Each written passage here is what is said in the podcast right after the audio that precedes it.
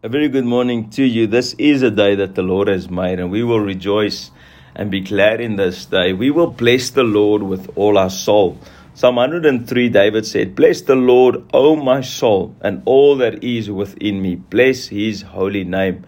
Bless the Lord, O my soul, and forget not all his benefits, who forgives all your iniquities, who heals all your disease, who redeems your life from destructions who crowns you with loving kindness and tender mercies. He satisfies your mouth with good things, and your youth is renewed like the eagles. This morning, I want to encourage you to go into your most inner room.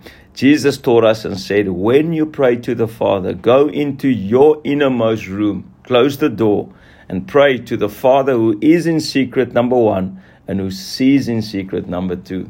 There's a place called the secret place. There's a place called an inner room. There's a place where we find refuge, where we find peace, where we find joy.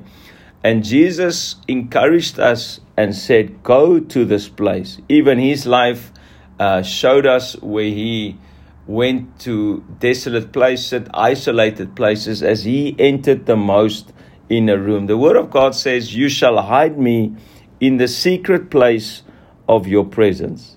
And this morning, I want to bless you. I bless your spirit to rule over your soul and your body. I bless you to go into the most inner room. I bless you not to get distracted by the lies of the enemy as, as robbers want to come and defile the secret place. I bless you to find refuge. I bless you to be fully satisfied. And I bless you with a quiet and a confident trust in the Lord. Bless the Lord, O my soul, and all that is within me.